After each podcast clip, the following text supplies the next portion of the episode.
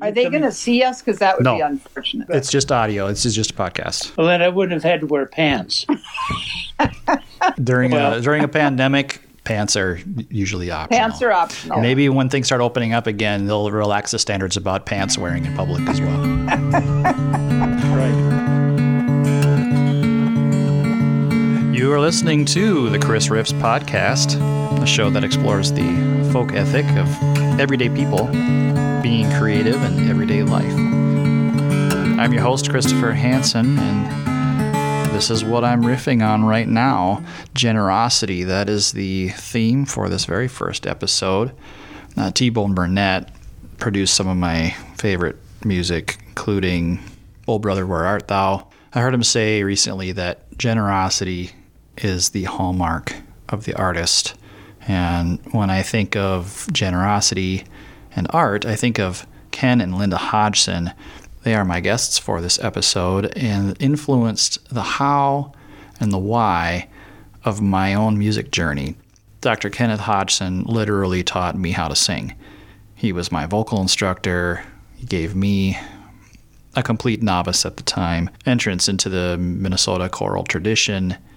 And Linda, also a music educator as well as an author, she is all about nurturing the creative gift that each of us has so that we can share it with others. And everything I learned from them continues to serve me. So I wanted to have them on and share their insights with us. Ken and Linda, welcome. Thank you for having us. We're happy to be here. I, there's no way I could do a whole uh, a whole bio of your lives or anything. So I just want to introduce you to people by telling the stories about how I met each of you individually. And I'll start with you, Ken. Sophomore year at the University of Minnesota Morris, I decided I wanted to learn how to sing. I uh, finally got up the guts to come and, and do a tryout for the choir because I had been sitting outside the choir room during rehearsals and hearing those wonderful stacked harmonies and overtones and something about it spoke to me and I wanted to learn how to sing because I had just started playing guitar. And I uh, got into your office there and you sat at the piano and I was very intimidated and I said, I don't know if this is going to work. It might be a waste of your time because I've never really sung before. And I'll never forget you told me, Chris, anybody can sing. It- It's just a skill that you have to learn. We'll figure it out. And that put me on a trajectory of being able to sing with confidence. And that has opened a lot of doors in my life. And I really, I really appreciate that. Do you remember that at all? I do not so much the specifics of it, but I remember you you showing up and uh, doing the audition. Yeah, it was just a wonderful experience, the whole choir experience. And then shortly after I met uh, Ken, Linda, you introduced yourself to me. I, I kind of joined late. It was this push to get ready for the carol concerts. And Linda, you were sitting in on some of those rehearsals.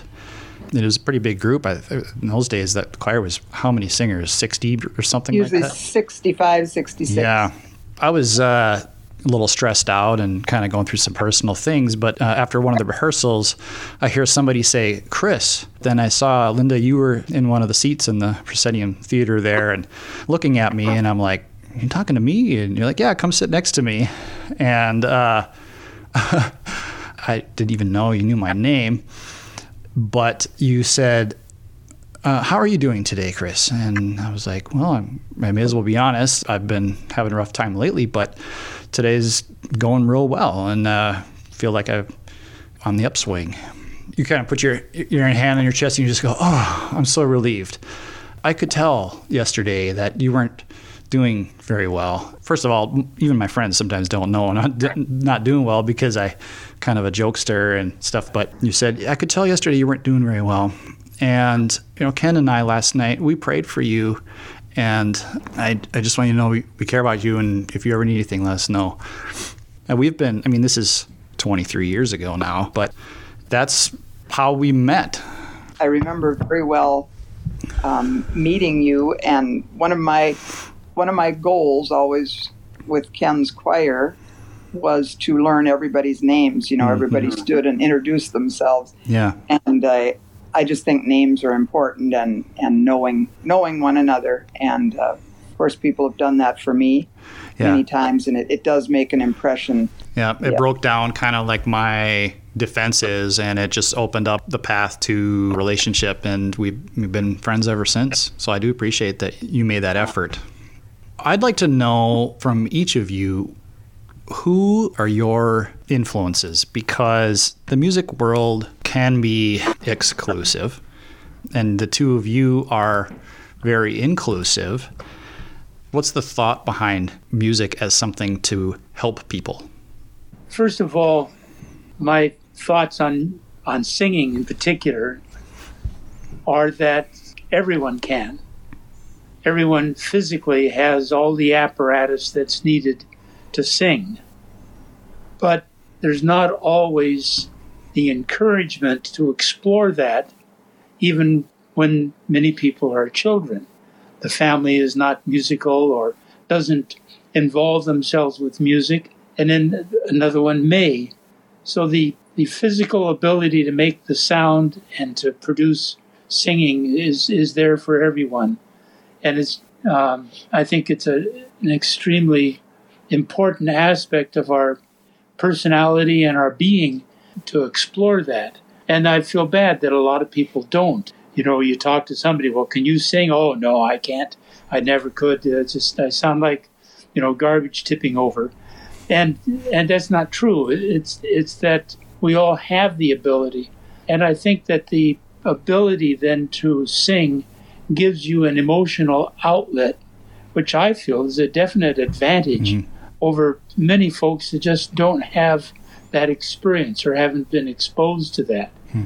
And it's a it's a almost a clarifying and purifying thing in your thought process and what's going through your mind that day or that night or at that moment. So I've I've always been very positive about the fact that anybody and everybody can sing. And that welcoming uh, openness uh, is what gave me my opportunity.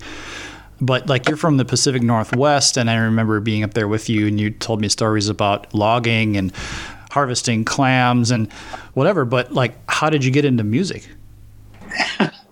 Well, I could sing um, walking to school when I was in elementary school. So I would make up my own sounds and, and words. And I've always been able to sing. Now, the irony of that is that I started out music as being a trombone player, and I didn't sing through junior high and even my first year at high school. And it wasn't until my second year in high school that I tried out for choir. And I made it, and I loved band, and I loved playing my trombone, but I found something in singing. I loved what my choir director was doing in choir, and uh, he was able to draw expression out of the group, and he obviously had a lot of musical sensitivity that is almost in his fingertips. And I thought, you know, I want to do that. That's amazing because I have the same story. I grew up playing different instruments, and I was even in the jazz program uh, when I met you, and I ended, ended up deciding to switch over to choir and, and sing, as I just I enjoyed that personally a little bit more. Linda, what about you? I mean, you're you're from the quaint prairie town of Wheaton, and uh, how did you get into music, uh, playing the piano and choral directing? Well, I give credit to my parents, um, who neither one was able to play an instrument simply because they grew up literally very poor. Um, but they encouraged and they listened. They they wanted my sister and myself to play instruments and to sing. And they we never had a television, which I would have to say is also a huge uh, part of shaping my growing up, because my parents would say every evening, "Why don't you sing and play, and we'll listen." And they would sit and Mm. listen.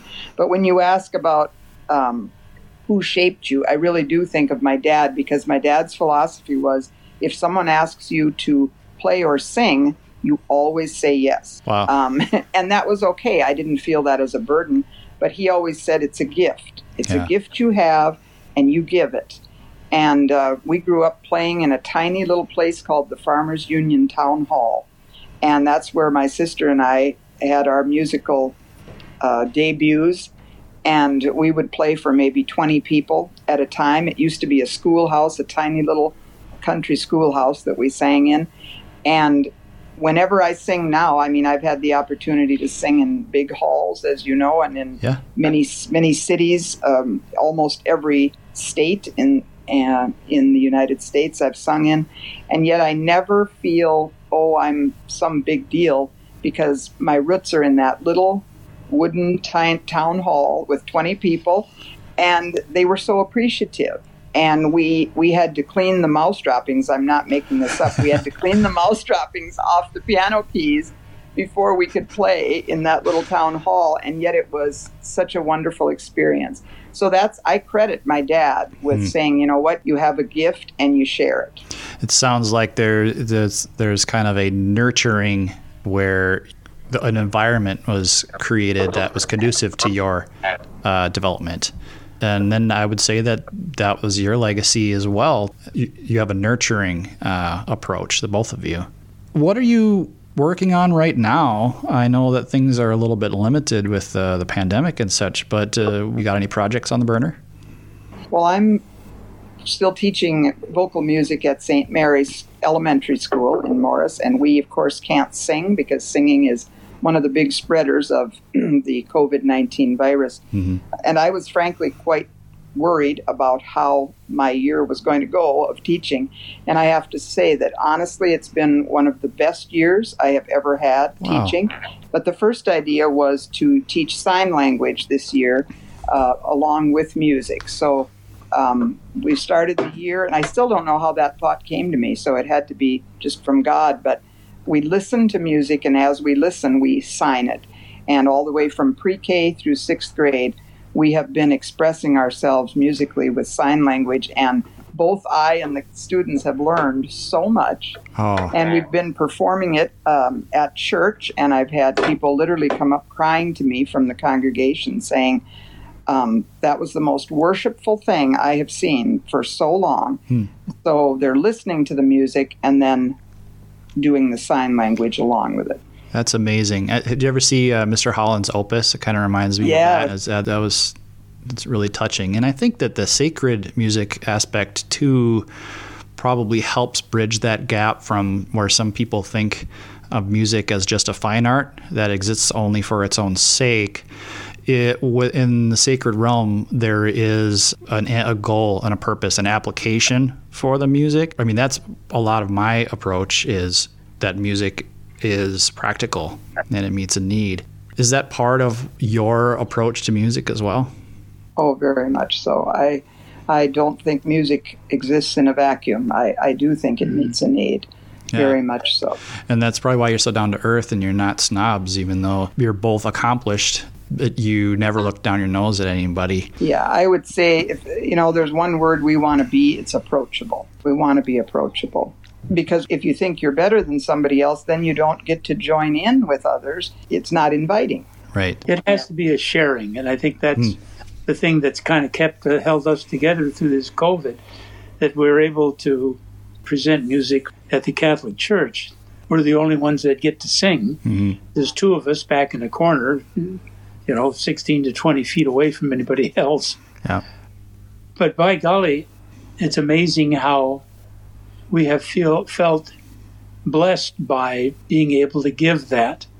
I, yeah, music is definitely meant to be shared and not hoarded or making it exclusive. Another thing, Chris, that we did at St. Mary's this year is we did cinquain poems, um, and I had the students.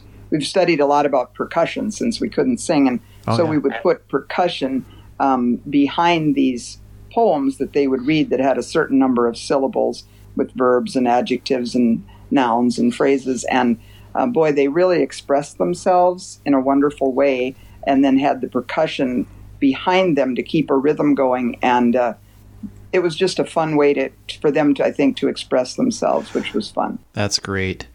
What are some of the other creative endeavors that the two of you participate in, and how does that enrich your lives?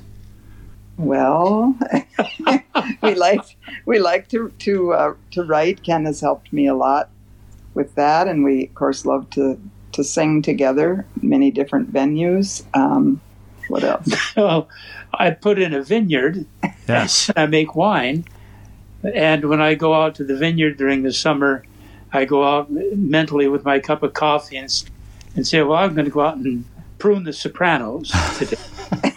And then um, the altos need a little work, especially on uh, this lower level of the vine. And uh, the, the tenors, of course, uh, I, I, need to go out and, and uh, nurture them along in their endeavors.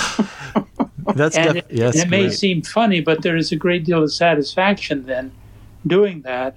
Mhm. So it has has really given me a, a lot of, of joy during a time when it's kind of hard to come by. Yeah, Susie kind of does with her gardening and stuff too. She calls them her plant babies. So she kind of Yep. like thinks of them like her family or people. And Yeah. just, she's just like, is everybody doing well here? Or like, okay, it looks like and she talks to them. It's so great. Yep. Uh, yeah, Nice. that's definitely a creative outlet, I would say.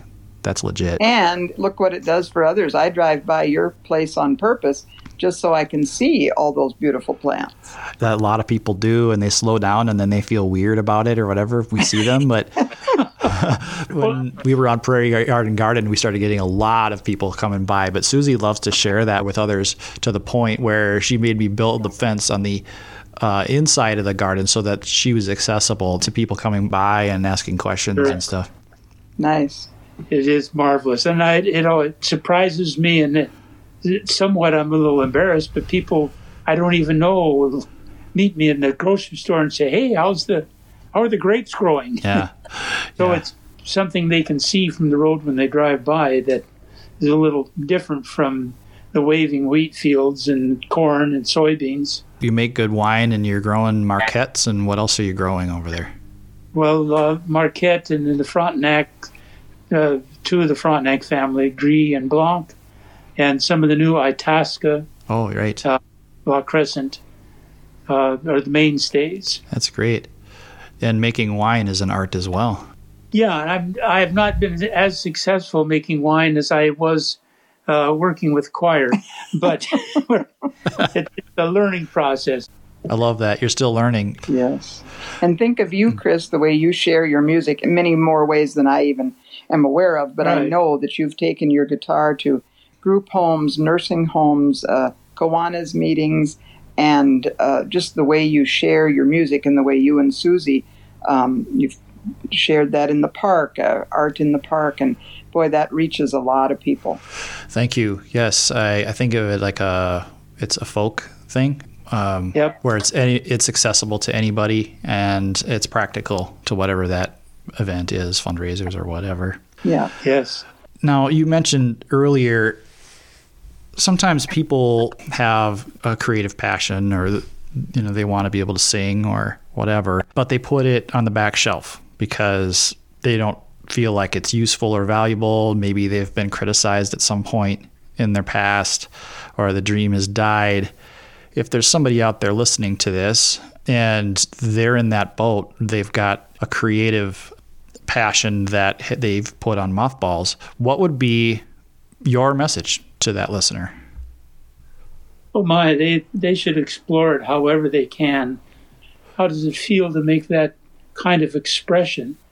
It's something everybody can explore on their on their own. It's a, it's a physical thing as well as a mental and spiritual thing. And I would say, too, any instrument, you know, uh, both my sister and I have taught piano lessons and uh, flute lessons and guitar. And uh, boy, people can start at any age. Yep. And the only caution I'd say is don't put pressure on yourself to become, you know, a virtuoso No, right, right, away. right. It takes time and practice, but you can begin an instrument at any time in your life. Yeah, that's the the, the judgments that people make a lot is, oh, I'm not good enough. They- Right. For whatever reason, they've been made to feel not adequate. Like we said before, it's it's not a competition. It's more about just you know personal expression. There's a lot to be said for that. And Yeah. then and then to do it skillfully, all the better. Well, that's and that's where I began walking down the alley or the streets, coming home or going to school, and the second and the third grade, singing this top of my voice, just enjoying the hmm. physical feeling of making sound and emoting expression, and and that's something that anybody can explore and find that it really is a meaningful thing in their own life, regardless of age. Hmm. Is there anything else you guys would like to put out there or to, to, to say before we close up? Well, we've appreciated what both you and Susie have done since graduating from school, but also during the time when you're in when you were in school and in choir and and going through those learning processes. It was it was just great fun knowing you guys back then, and it still is now. Um, it's a pleasure to to know you both, and I, I think people don't often realize. I mean, we had a pretty good choir, but the majority of the members were not were not even music majors, including myself. It was just wonderful to have that opportunity. So thank you so much for that and for enriching my life in that way, and to both of you for uh, just uh, being such good friends over the years. I can't wait to see you in real life again. ditto, ditto. We're looking forward to that.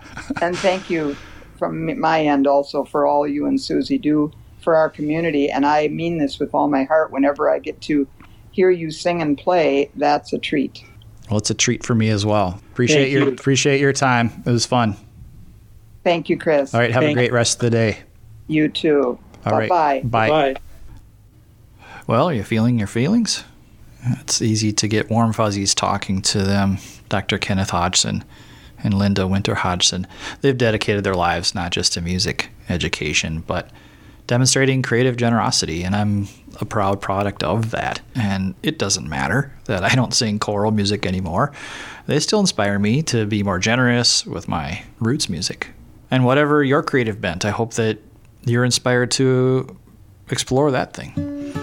Like Ken did as a kid. Just go play. Play at that thing and enjoy it and be generous with it.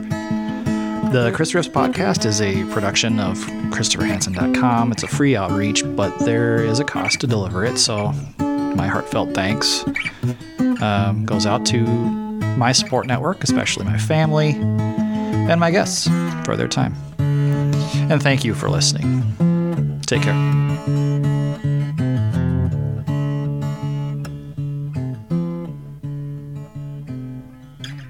Ken, you kind of disappeared. What happened to you? He has, he's having an existential crisis. he, he, he disappeared.